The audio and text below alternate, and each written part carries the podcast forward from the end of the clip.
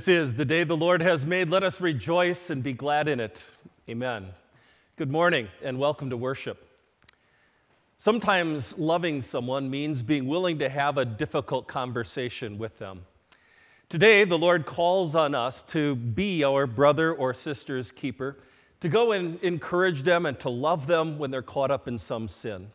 May He bless us with His word here this morning as we worship Him. Today's gospel reading and the words of our sermon text this morning, Matthew chapter 18, verses 15 through 18. Jesus says to us, If your brother sins against you, go and show him his sin, just between the two of you. If he listens to you, you have regained your brother. But if he will not listen, take one or two others along with you, so that every matter may be established by the testimony of two or three witnesses.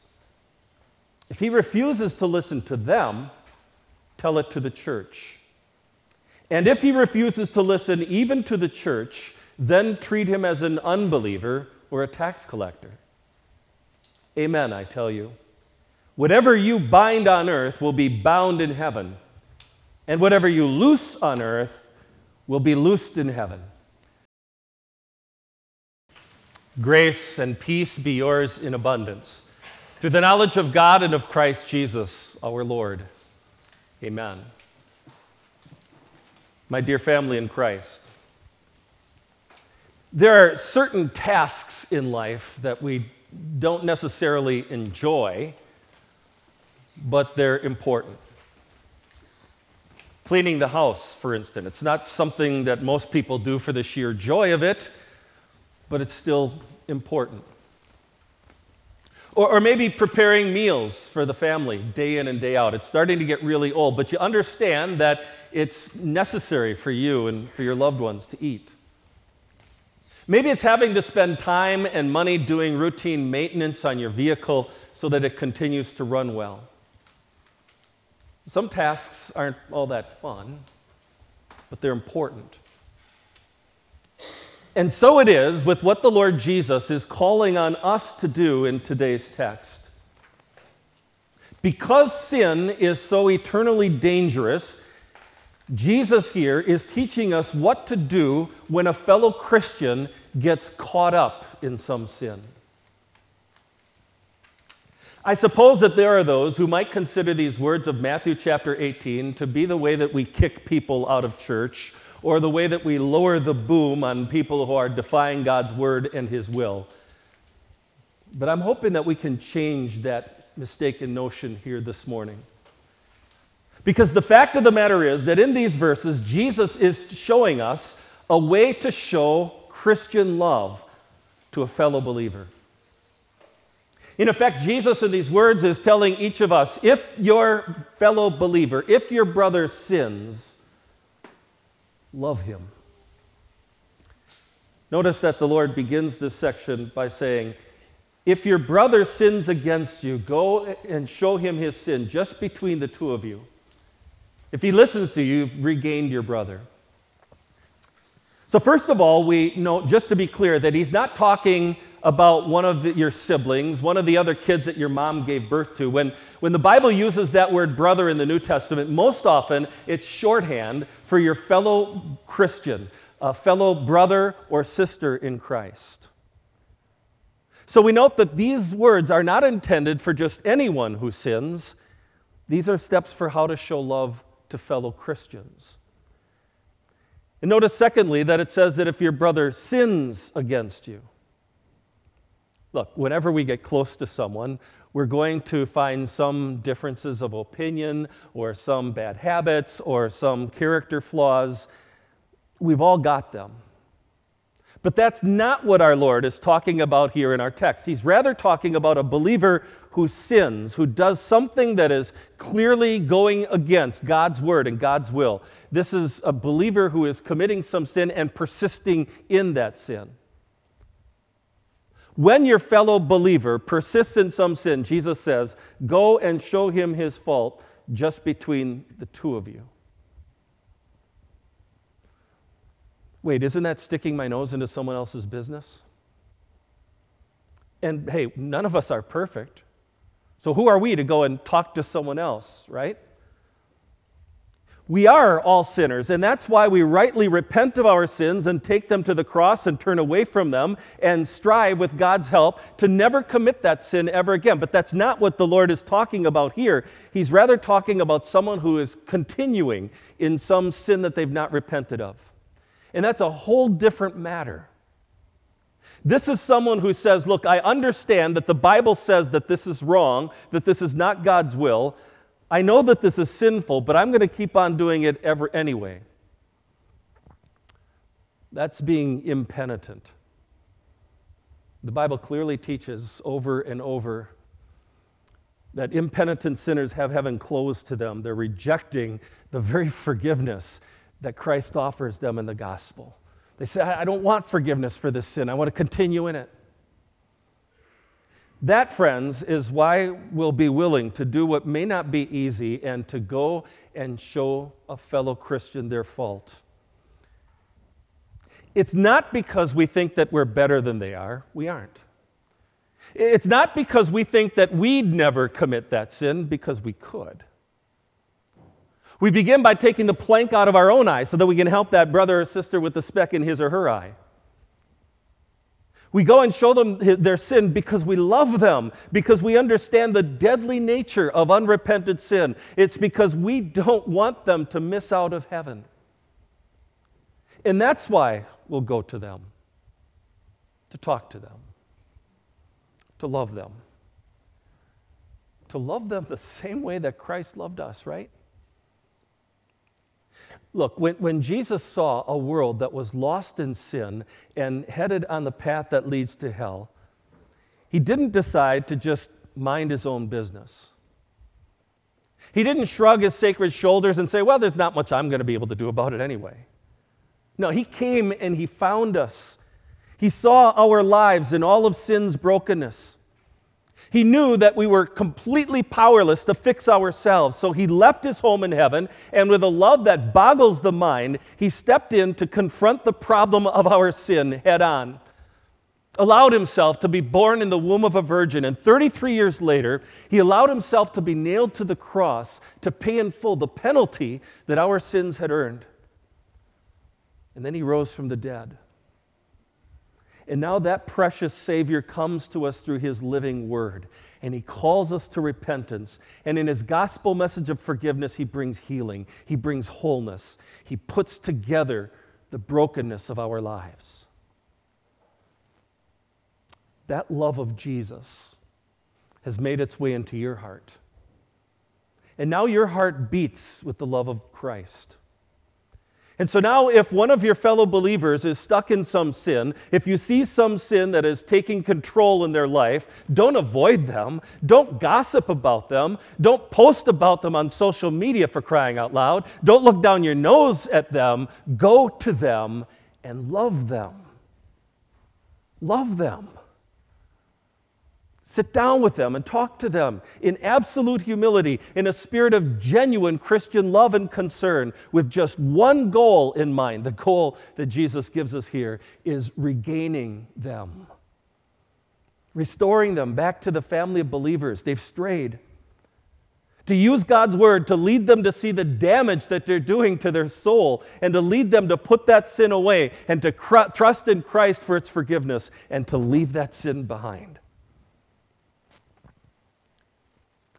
That's what the Lord was calling Ezekiel to do in our first lesson this morning, right? To be a watch person for the house of Israel. He calls on us to watch out for each other, to love one another, to be watch people for our fellow believers, to help lead sinners to repentance. You know, Galatians chapter 6 tells us this Brothers, if someone is caught in a sin, you who are spiritual should restore him gently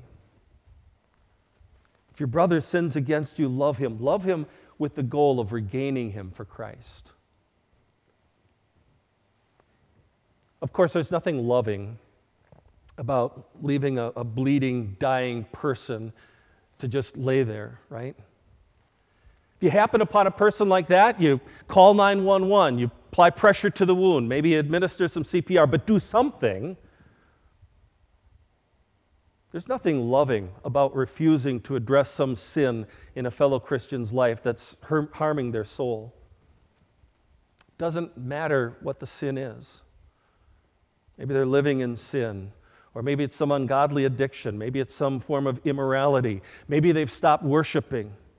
They're caught up in some kind of a web of telling lies. If your brother or sister in Christ is caught up in some sin, don't just let them struggle and suffer. Jesus says, Go, go and love them.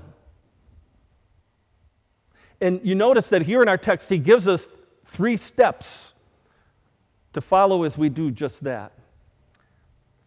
He says, If your brother sins against you, go and show him his sin just between the two of you. Let's note that carefully. Just between the two of you, with love and in love, to help to lead that straying believer back to Christ. Go and show him his sin just between the two of you, Jesus says. He, he doesn't ask us to tell someone else and then hope that they'll do something about it, or to ignore the sin and hope that it just kind of gets better or goes away. Go and love that fellow Christian. Gently lead them to repentance. Help them to get some help if that's what they need.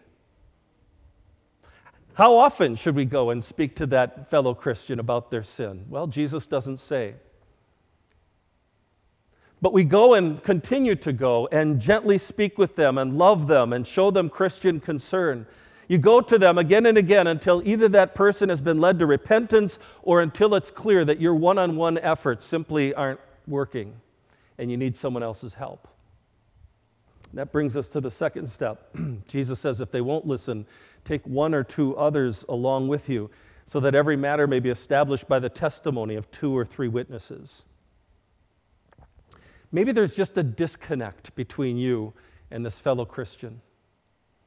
Maybe that's keeping them from hearing what it is that you're trying to say. Maybe getting another believer or two involved will help to regain them for Christ. And again, you do that because you love that person, and you do that as often as possible until either they repent or it's clear that the next step is needed.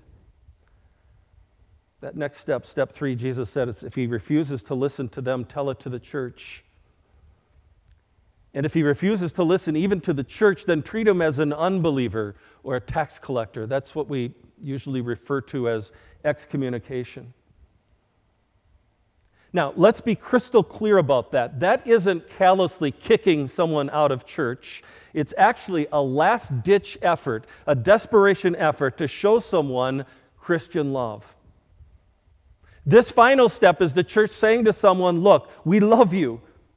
We are concerned at the fact that you aren't repentant because we don't want your soul to perish in hell forever. We urge you to repent. We pray that this step is helping you to see just how serious this sin is so that you repent. And when you do that, rest assured, we will rejoice with the angels in heaven and we will welcome you back with open arms.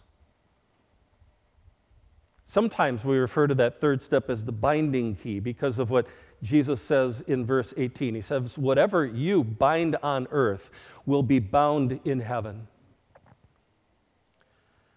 Now, to understand that, take it in connection with what Jesus said to his disciples on Easter evening in John chapter 20. Verse 23 of John 20, Jesus said, Whenever you forgive people's sins, they are forgiven. Whenever you do not forgive them, they are not forgiven.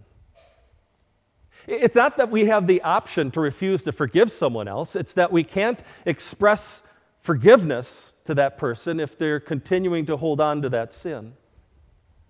Jesus is telling us to warn someone who's openly impenitent look, we're concerned because now you're bound up in this sin and heaven is locked up to you. Because of your refusal to repent and to leave that sin behind, it's still stuck to you. You're bound up in that sin. Please see the seriousness of this and repent so we can proclaim forgiveness so that heaven can be open to you. And you notice that in verse 17, Jesus tells us to treat an impenitent sinner as an unbeliever or a tax collector. Let's be careful there. What does that mean? This certainly does not mean that now we begin to treat that person rudely. Jesus doesn't mean that we would shun that person and completely ignore them or pretend that they don't even exist. No, if your brother sins against you, love him. Continue to show love to that person, just like Jesus showed love to the unbelievers and the tax collectors in his day, reaching out to them with the word. Let's continue to reach out and pray for those people so that they can be lovingly called to repentance. A soul lost in sin being regained for Christ. What could be better than that? Every soul matters. And because our hearts beat with the Savior's love, we want to see every soul in heaven. And that love, friends, and that Christ like concern will move us to share the passion of our Savior with a straying sinner to go and seek to restore a straying brother or sister in Christ. Will that be easy? No. Will it be well received? Maybe not. Is it going to mean some extra time and work? Yes. But you know what? We live life with one, just one singular goal in mind that we can persevere in the faith and be standing there at the right hand of Jesus on Judgment Day. And we want that not just for ourselves, but for every sinner, for as many as possible. So, friends, let's share our Savior's passion for those who are stuck in some sin and have strayed from the Lord. Let's patiently work with them. Let's talk to them. Let's listen to them. Let's pray for them. And in that way, when one of our brothers or sisters in Christ is caught up in sin, we can do the right thing, the Christ like thing. We can go and love them. Amen.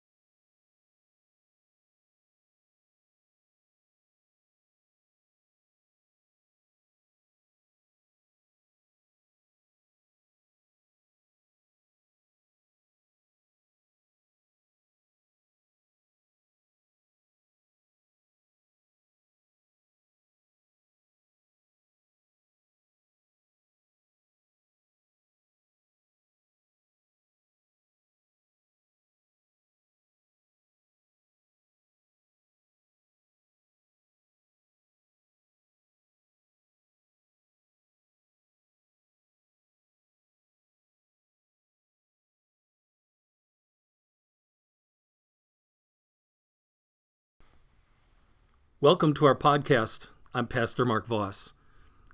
The Lord always intended for people from all over the world to be gathered into His church. He sent His Son to be the Savior of all, who died for the sins of all. Today, God reminds us that He has taken away not only the wall of sin that once kept us separated from Him, but He has joined us together as members of the church. Our sermon text today is Ephesians chapter 2, verses 13 through 22. The title of our message is Destroying the Walls of Hostility. May God bless you as you hear and take to heart the truths of His holy word.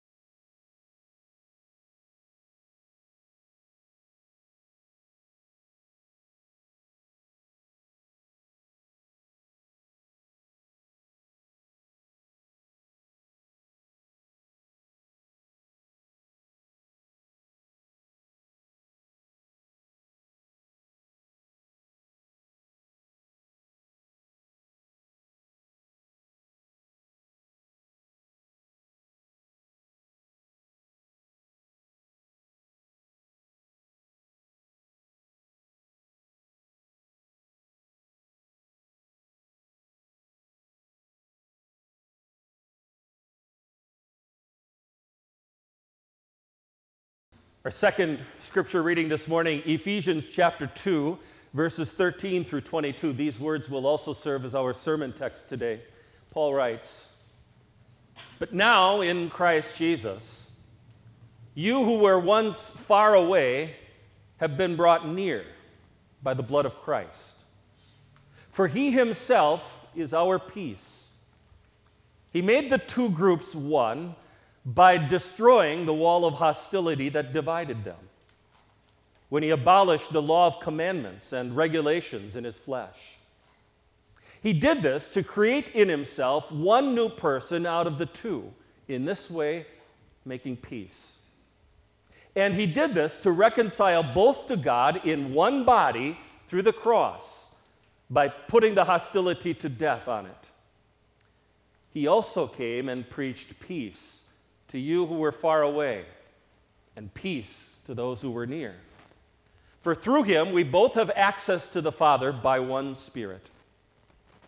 So then, you are no longer foreigners and strangers, but you are fellow citizens with the saints and members of God's household. You have been built on the foundation of the apostles and prophets, with Christ Jesus himself as the cornerstone. In him, the whole building is joined together and grows into a holy temple in the Lord. In him, you too are being built together into a dwelling place for God by the Spirit. The word of the Lord.